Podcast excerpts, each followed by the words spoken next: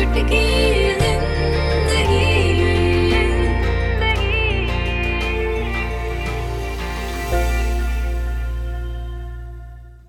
Hello, नमस्कार, सत मैं हूँ मोहित और ये है एक चुटकी ज़िंदगी। और आज के एपिसोड का नाम आपने पढ़ ही लिया होगा कि सक्सेस सिर्फ़ बेवकूफ़ों को मिलती है। अजीब सी बात लग रही होगी ना सुनने में, ऐसा थोड़ा ना होता। है हमेशा ये कहा गया समझदार बनो। कामयाबी आपके कदम चूमेगी, है ना? हर एक फैसला समझदारी से लेना चाहिए। तो ये मोहित ऐसा क्यों बोल रहा है कि सक्सेस सिर्फ़ बेवकूफ़ों को मिलती है? सक्सेस क्या होती है? ज़िंदगी में खुश होना भी कहीं ना कहीं तरह से हम कह सकते हैं कि सक्सेस है। खुश तो बेवकूफ़ ही रहते हैं। कैसे? कहानी बनाते हैं। एक बार क्या हुआ? तारीख थी 18 अगस्त, सन 2014 मैं एक बिल्डिंग के सामने खड़ा हुआ था। वक्त तकरीबन साढ़े ग्यारह बज रहा था। मुझे पता था, जिससे मैं मिलने वाला हूँ, जिससे मैं मिलने आया हूँ, वो 18 अगस्त 2014 को ठीक पौने 12 बजे नीचे जो चाय की दुकान है, वहाँ पर आएगा। मैं खड़ा हुआ उसका इंतज़ार कर रहा था। ग्यारह चौवालीस हुए। और वो शख्स हल्के हल्के सीढ़ियों से उतर कर नीचे आया। उस चाय की दुकान पर कुछ खास भीड़ नहीं थी दो चार लोग थे। वो शख्स आया और एक बेंच पर बैठ गया। उसने बोला, आंटी, एक स्पेशल चाय। और वो अपने फ़ोन में देखने लगा। मैंने मास्क पहना हुआ था। अब बहुत अजीब सी चीज़ थी 2014 में मास्क पहनना, क्योंकि तब कोविड वोविड जैसी चीज़ों को तो लोगों को कोई आइडिया नहीं था। उन्होंने कभी इमेजिन भी नहीं किया था कि एक दिन हम मास्क पहन के घूमेंगे। तो बहुत सारे लोग मुझे अजीब तरीके से देखने लगे कि आदमी मास्क पहन के क्यों घूम रहा है। अक्सर हम ऑपरेशन थिएटर या हॉस्पिटल्स में लोगों को मास्क पहने देखते थे, लेकिन ऐसे बीच बाज़ार में सड़क पर एक चाय की दुकान पर एक आदमी मास्क पहन के क्यों खड़ा हुआ? लोग मुझे देख रहे थे लेकिन मेरी नज़र उस लड़के पर थी जो उस बेंच पर बैठा हुआ अपनी चाय का इंतज़ार कर रहा था। मैं उसके पास पहुँचा और मैंने उसको बोला सुनो। उसने कहा जी बोलिए। मैंने कहा "अ, देखो अ, जो कल तुम्हारे पास ऑफ़र आया था नौकरी का लखनऊ वाली उस नौकरी के ऑफ़र को एक्सेप्ट कर लो। वो बहुत ज़्यादा चौंक गया। और मैं जानता था वो चौंकेगा क्योंकि उस ऑफ़र के बारे में उसने किसी को नहीं बताया था। इस ऑफ़र की बात सिर्फ़ उसे पता थी और उस शख्स को जिसने उसे इस नौकरी का ऑफ़र दिया था। और मैं ये भी जानता था कि इसने अपना मन बना लिया कि ये वो नौकरी ज्वाइन नहीं करेगा। वो बहुत ही कंफ्यूज हो गया और वो लगातार मेरी तरफ़ देख रहा था। उसने कहा, आप कौन? मैंने कहा, मैं कौन हूँ? ये मैटर नहीं करता। लेकिन अगर तुमने उस नौकरी के ऑफ़र को एक्सेप्ट नहीं किया तो तुम ज़िंदगी भर पछताओगे। जो आगे तुम्हारी ज़िंदगी होने वाली है ना, उसमें तुम हमेशा सोचोगे कि, काश मैं ऑफ़र एक्सेप्ट कर लेता तो मेरी ज़िंदगी कुछ और होती। बोला, अरे भाई, तू है कौन? मैंने कहा, जो मैं कह रहा हूँ, वो मेरी बात मानो, एक्सेप्ट कर लो। वो खड़ा हो गया। चाय आ चुकी थी। लेकिन उसका ध्यान चाय पर नहीं, मुझ पर था। वो लगातार मुझसे पूछ रहा था, कौन हो तुम? वो गुस्सा सा होने लगा और मैं उसे बहुत समझाने की कोशिश करने लगा कि, तुम मेरी बात सुनो यार, मैं तुम्हारा अच्छा चाहता हूँ। उसने कहा, तुम हो कौन? मेरी बात ही नहीं सुन रहा था वो। मैंने उसके कंधे पे हाथ रख के उसे समझाने की कोशिश करी, उसने मेरा हाथ झड़क दिया और मेरी शर्ट को पकड़ लिया कि कौन है मुझे क्यों परेशान कर रहा है? और उसने मेरे चेहरे का मास्क हटा दिया। और जैसे मेरे चेहरे का मास्क हटा, वो चौंक गया। वो बहुत डर गया, क्योंकि उसके सामने खुद वो ही खड़ा था। हम्म? मैं 2014 के मोहित से मिला था। अजीब सी लगी ना कहानी।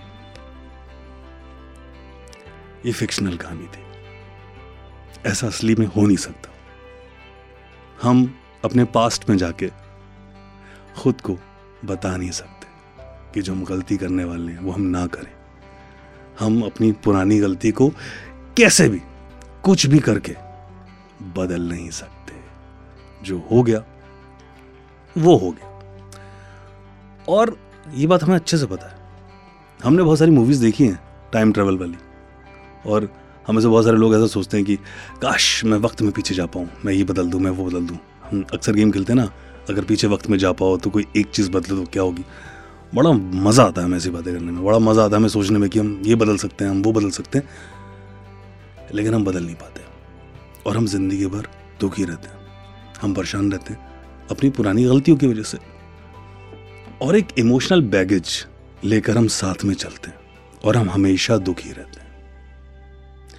क्योंकि हम जो प्रेजेंट में हो रहा है उससे इतना दुखी नहीं होते, जो पास्ट में हो चुका है, हम उससे दुखी रहते हैं। पुरानी बातें सोच सोच के दुखी होते हैं, जो बदल नहीं सकते, उसको लेकर दुखी होते हैं। चाहे वो एक गलत इंसान से शादी करना हो, चाहे वो एक टॉक्सिक रिलेशनशिप में आ जाना हो, चाहे वो एक नौकरी का ऑफ़र जो हम एक्सेप्ट कर सकते थे, हमने ना करा हो, चाहे कॉलेज में हमें कुछ और मेजर ले लेना चाहिए था वो हो, है ना? चाहे वो एक लड़का या वो एक लड़की जो कॉलेज में थी और हम उससे कह नहीं पाए, चाहे वो एक अफसोस रहता है ज़िंदगी भर, और हम पछताते रहते हैं। अपने पास्ट की वजह से अपने प्रेजेंट और फ्यूचर को बर्बाद करते रहते हैं, करते रहते हैं, करते रहते हैं। अच्छा एक बड़ी अजीब सी चीज़ होती है कि लोग बोलते हैं, परेशान मत हो। ये सबसे बड़ा फ्रॉड है कि परेशान मत हो। अगर किसी के कहने से आदमी परेशान होना बंद कर दे तो शायद इस दुनिया में कोई भी परेशान ना हो। और सबसे ज़्यादा गुस्सा भी तभी आता है जब आप बहुत ज़्यादा परेशान हो और कोई आपसे कहते अरे मत हो परेशान। अरे, कैसे ना हो परेशान? मैं हो रहा हूँ परेशान। तो कैसे ना हो परेशान? देखिए, अगर आप पुरानी बातों को लेकर परेशान हैं और सोच रहे हैं कि काश ऐसा हो जाता, काश वैसा हो जाता तो वो काश को सोचना बंद करना पड़ेगा। और उसका एक तरीका जो मुझे लगता है, मेरे हिसाब से ठीक है, वो ये है कि खुद को बेवकूफ़ मान लो। जो आप अभी हैं, उसे नहीं, जो आप थे, उस शख्स को बेवकूफ़ मान लो। देखिए, अगर आप अपने पास्ट में जो थे, उसे आप मान लेंगे कि वो बेवकूफ़ था तो ये बात अच्छी बात है। इसका मतलब ये है कि अब आप समझदार हो गए हैं। अगर आप हर दिन समझदार नहीं हो रहे तो ये तो बहुत खतरनाक बात है। हम हर दिन कुछ नया सीखते हैं, हर दिन एक नया एक्सपीरियंस लेते हैं। तो पहले हम उतने समझदार नहीं थे।